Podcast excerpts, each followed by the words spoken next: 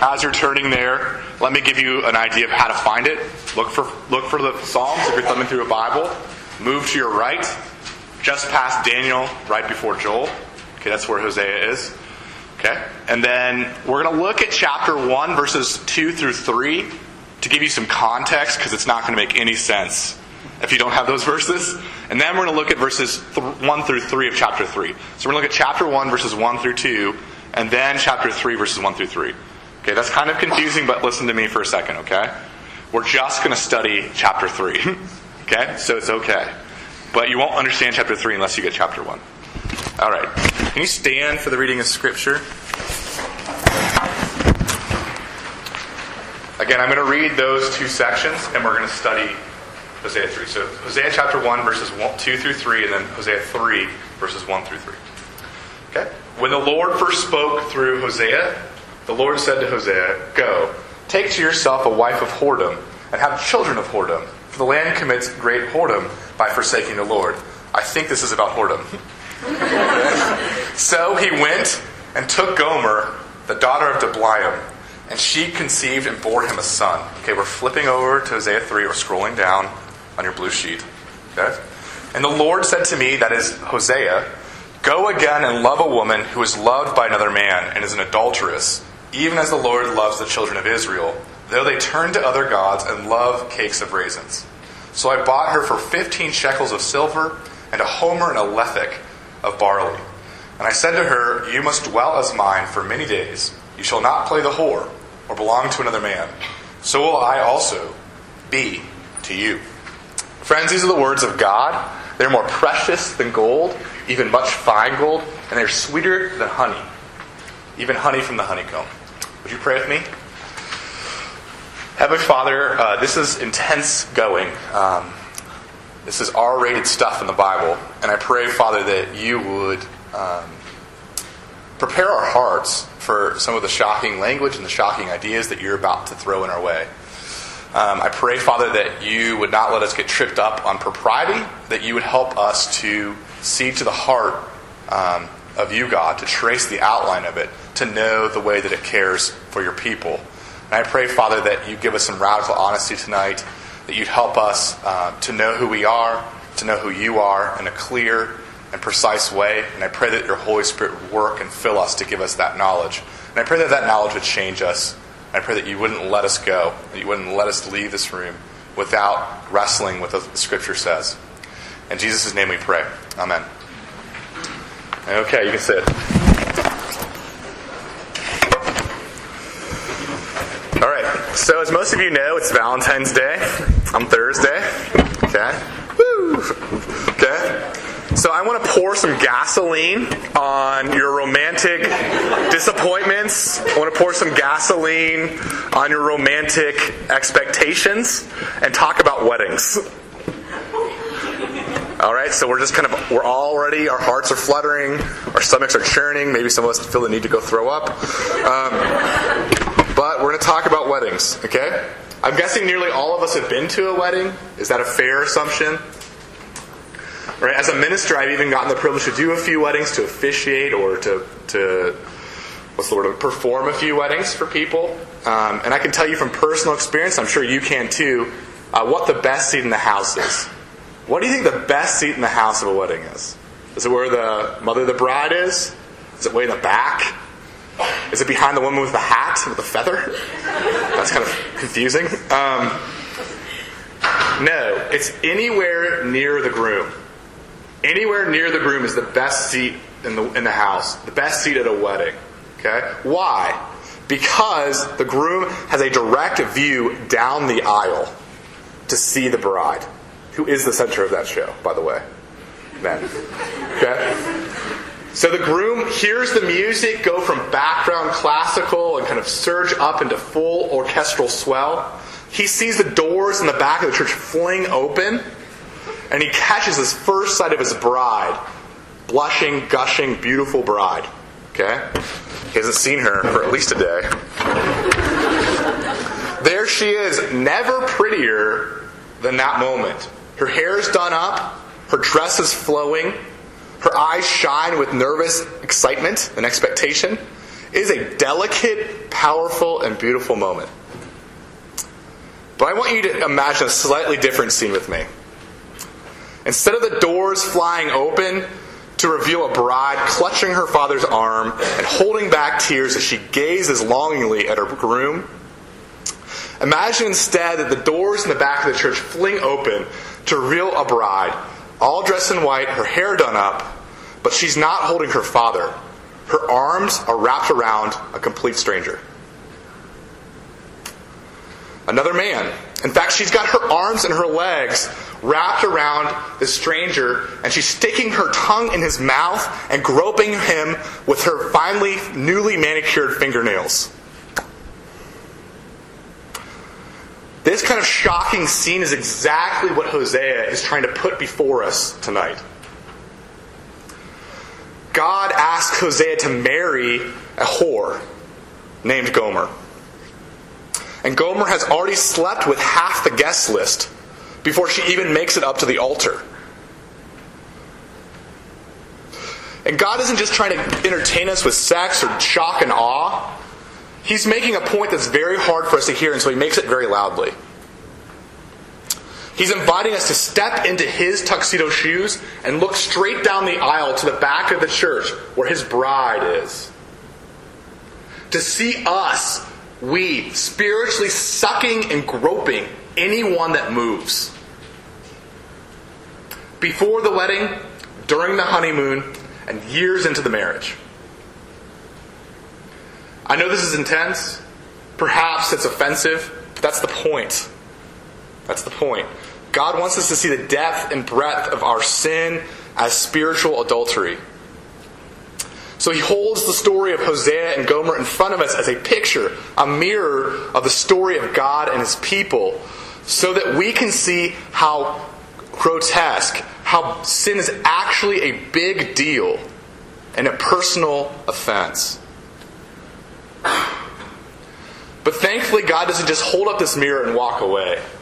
He shows us the depth of our unfaithfulness only to prove the, gratefulness, the greatness of, uh, of His faithfulness. So He shows us the depth of our unfaithfulness to show the, the greatness of His faithfulness. Through Hosea, God proves that He comes after and buys back His people. People like Gomer and people like you and me. In a sentence, the book of Hosea in chapter 3 verses 1 through 3 tell us this Sin affects us all and looks like sleeping around on God. Sin affects us all and looks like sleeping around on God. But his redemption is Jesus walking in on us in the arms of someone else and doing what it takes to win us back. Okay, so sin it affects us all and looks like sleeping around on God, but redemption is Jesus walking in on us with someone else and doing what it takes to win us back. In a more straightforward way, we all sin on God, but Jesus loves his people enough to ransom us, even though it costs him everything his very life. The truth of this passage is told in the form of three statements God's command, verse 1, Hosea's obedience to that command, verse 2, and then Hosea's command to Gomer, verse 3.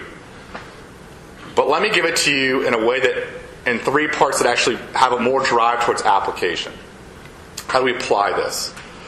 First, in verse 1, we see our sin in Gomer. Okay?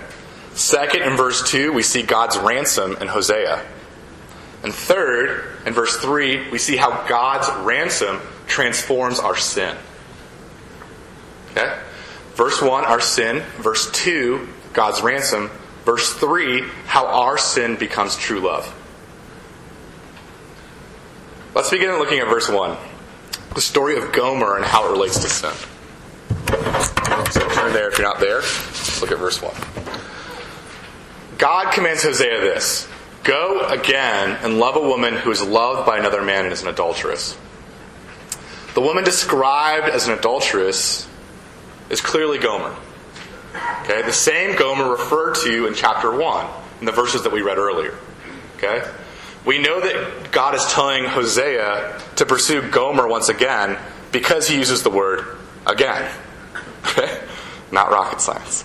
So, you see, this isn't Hosea's first time pursuing Gomer. But I really want to take a closer look at who Gomer is and what's happened to Gomer up until chapter 3. It's really actually worth reading chapters 1 through 3 of Hosea on your own. Um, I've been doing that over the last couple, last week or so, just kind of marinating in it. It's been really helpful. But I'll give you the I'll give you the summary. Gomer is a young woman whose belly growls with a deep emptiness, and she thinks that sex will fill the pit of her stomach with satisfaction, with spiritual food. So she gives guys what they want, hoping that they'll give her what she wants affection, love, to be cherished, to feel full. She's left a trail of tears behind her. Her own, when she wakes up alone yet again, and the people that she cheats on when they hear of the people that she's cheating on with. I love the way that Tim Keller, a pastor, puts this. He describes Gomer as a city without walls.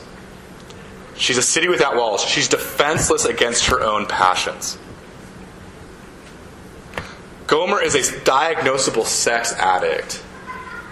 We all know someone like this, maybe. And my guess is that some of you maybe feel this describes you. In the book of Hosea, God commands Hosea to marry this woman, and he does. That's what makes this an amazing book. Chapter 1 tells us that they have a child together, Jezreel.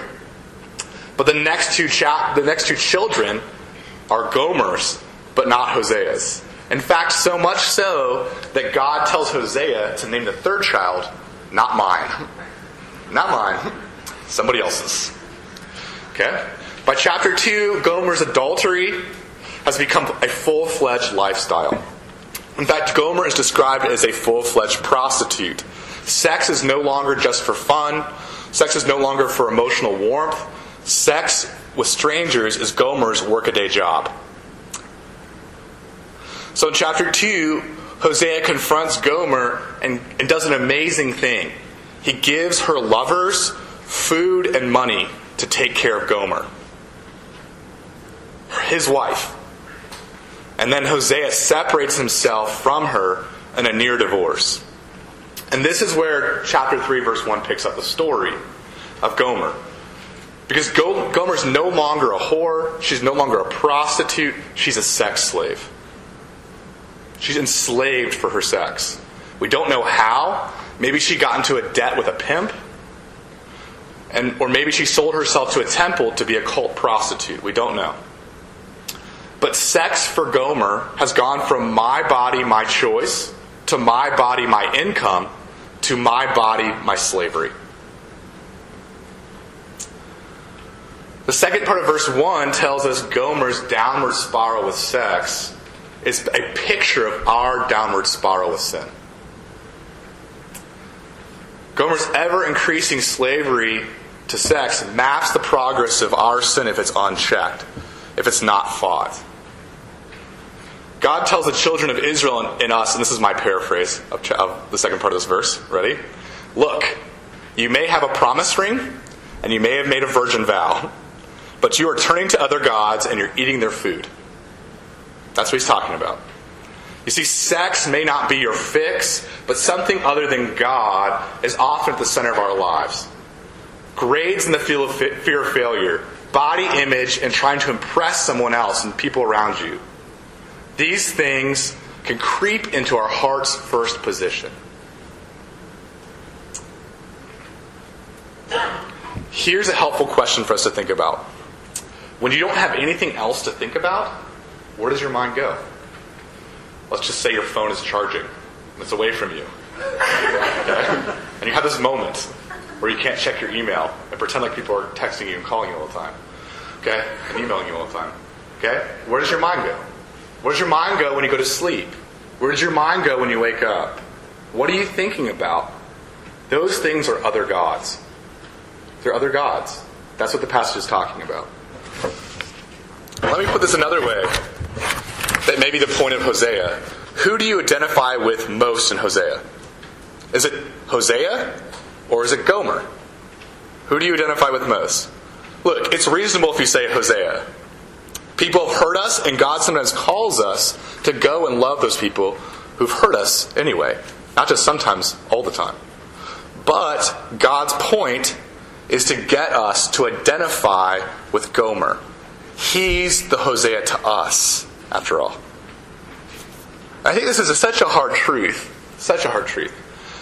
Uh, let's be honest, I lost some of you probably like 15 minutes ago.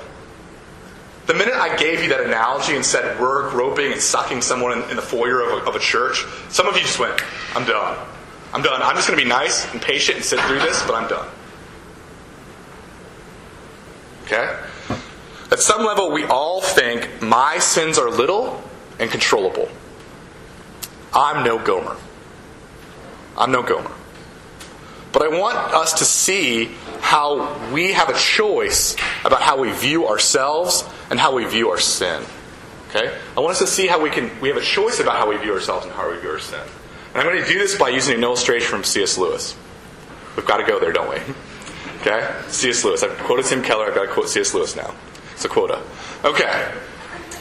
In his book, Mere Christianity, Lewis tells us that when he thinks about his day and the way that he has sulked, snapped, sneered, snubbed, or stormed other people, he immediately finds an excuse. He immediately finds an excuse. I was provoked. I was caught off guard. It's no fair. That's not who I really am. But this suddenness of the event, of the circumstance, is not the cause of sin. That's not the cause of sin. It merely prevents the sin from hiding. That's his point. And he gives us a really great illustration to help us understand this. Lewis asks us to imagine ourselves running down the base to a basement to get something. Okay? We're in a hurry, we're in a rush, we've got to be somewhere, we know where the thing is, we know where we left it, and we just take off. And our feet go lightly down the staircase, right? We're just barely touching the stairs, we're going so fast. And at the very end, we, we flip on the lights when we get to the basement floor, and there we see a swarm of rats. Rats all over the floor. Okay? Because the rats have had no time to run and hide. And so here's the question that Lewis asks us What do we do with this shocking discovery of rats in the basement? Okay? Should we stomp down the stairs, shouting and flicking the lights on and off? I'm coming! I'm coming! All y'all oxen free. I don't know if that means still. Okay? Um, I'm coming. Or do we do something different? If we stomp down the stairs and shout and flick the lights off and on and off, have we solved the problem with the rats? Or are we just living in a fantasy world? Okay? They're not truly gone. And we have the same choice about our sin. Our hearts are like a basement that are infested with rats, that is sin. Are we going to go stomp and shout excuses at the way we hurt others and hurt God until our sin goes into hiding? Or are we going to get radically honest about who we are? About our sins? That they're not just random acts of unkindness, but they're symptoms of a heart problem. Before we again choose to excuse our behavior and say that's not who we really are, listen to C.S. Lewis once more. He asks us Surely what a man does when he is taken off his guard is the best evidence for what sort of man he is, isn't it? Surely what pops out of his mouth before the man has time to put on a disguise is the truth, isn't it? So, Lewis, the book of Hosea, is asking us who is the real you? Who is the real me? Is the me with my Bible and the cup of coffee and infinite amounts of time and space? Is that the real me? Or is the real me in the middle of finals week? Is the real me right before I enter a final examination? Someone asks me a question. Is the real me um, the excited, best behavior me of day one of the winter retreat? Or is the real me the, the tired, needing personal space me at day three of the winter retreat? Is the real me Hosea? Or is it actually Gomer?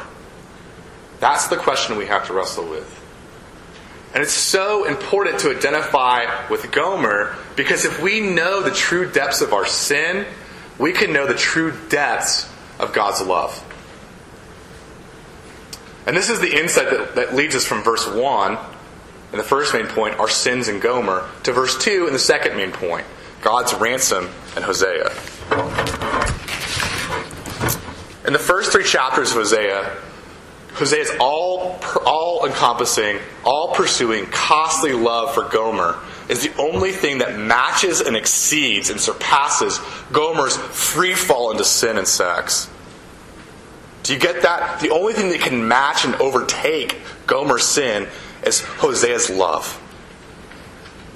In chapter 1, Hosea marries Gomer when she's having sex all over town. In chapter 2, Hosea confronts and cares for Gomer in her prostitution. And in chapter 3, verse 2, Hosea buys Gomer out of sexual slavery. And he pays the equivalent of 30 shekels of silver. Which is an important number in the Bible because in Exodus 21, that's the exact amount of silver that you pay to buy a slave's life back. I want you to catch the scene here. It's vivid.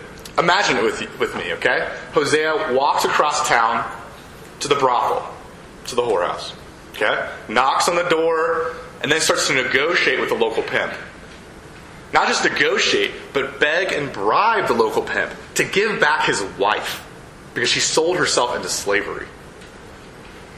He begs and bribes her. He, the guy now literally owns Gomer, body and soul. And before he leaves, he drops the money and the bushels of barley and whatever a lethech is onto the table, okay, and buys back his wife from slavery to another man. This is a scene of ransom. This is what ransom looks like. Ransom looks like love paying the price for a human life. Commentator James Boice calls this ransom scene the greatest chapter in the Bible. That's amazing. He went to the Old Testament, to Hosea, to a five verse chapter, and said, This is the greatest chapter in the whole Bible. Why? Because it beautifully paints the picture of the most beautiful story in the history of humanity. The most beautiful story in the history of humanity is the gospel of Jesus Christ. It's the most unique story. Think about it. Think about what other crazy, whacked out religion would ever have this as at the center of it. Okay? This isn't the cunning of man. This is the eyes wide open love of God. God became a man, Jesus of Nazareth, who loved his whoring people so much that he bought their freedom by his blood on a cross.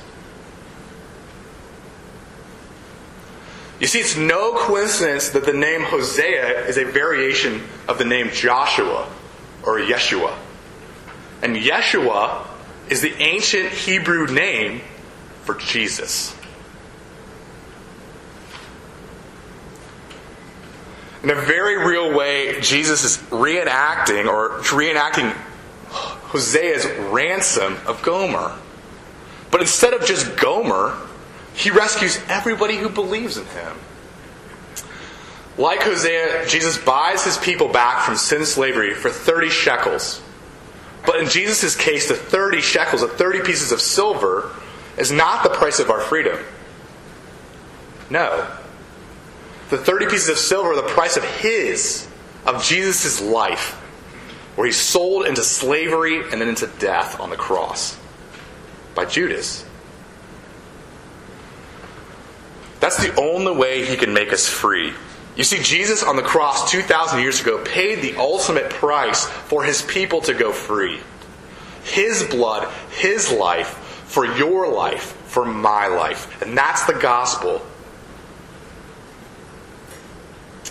But according to our passage, Jesus didn't just die to make us his slave. He didn't die just to make us free, even. Jesus died on a cross, and he spilt his blood to make us his blushing bride. And we see this fact in verse 3 how God's ransom transforms our sin into true love. Let's look there. There, Hosea tells Gomer, and he tells, Jesus tells us, You must dwell as mine for many days. You shall not play the whore or belong to another man, so will I also be to you. You see, Hosea intends to make an honest woman out of Gomer. And Jesus intends to do the same with us. To wash us with the water of his vows until we are a holy splendor, until we are without spot, without wrinkle, without blemish, or without any such thing. You see, Jesus tells his marriage to us. He uses his marriage to us by his ransom and through our faith. Jesus' covenant vows and constant loving presence actually change us. They change us. They change who we are. Jesus' eternity long commitment to love me well, to love you well, that marriage kind of love makes me want to love him back. And it makes me want to love other people. God goes from a cop who gives us speeding tickets when he catches us to a spouse who writes us love letters that are all bound up for us in the scripture. I love the way that Andrew Peterson describes how Jesus saves us through marriage. He sings from the perspective of Gomer in a, in a song called Hosea. From the perspective of you and me. He says it this way, he sings it this way. Remember, this is Gomer, me, you. I stumbled and fell on the road on the way home. Hosea, Hosea. I lay in the brick street like a stray dog. You came to me like a silver moon with the saddest smile I ever knew. Hosea carried me home again. Home again. Then later at the end of the song, Peterson as Gomer again sings this You washed me clean like summer rain, and you set me free with that ball and chain. Hosea, I threw away the key. I'll never leave. I love that line. Do you get that Jesus sets us free with that ball and chain? That Jesus uses marriage, all the responsibilities, all of the obligations, all of the boundaries that his marriage to us has. And he uses that not to enslave us, but to free us.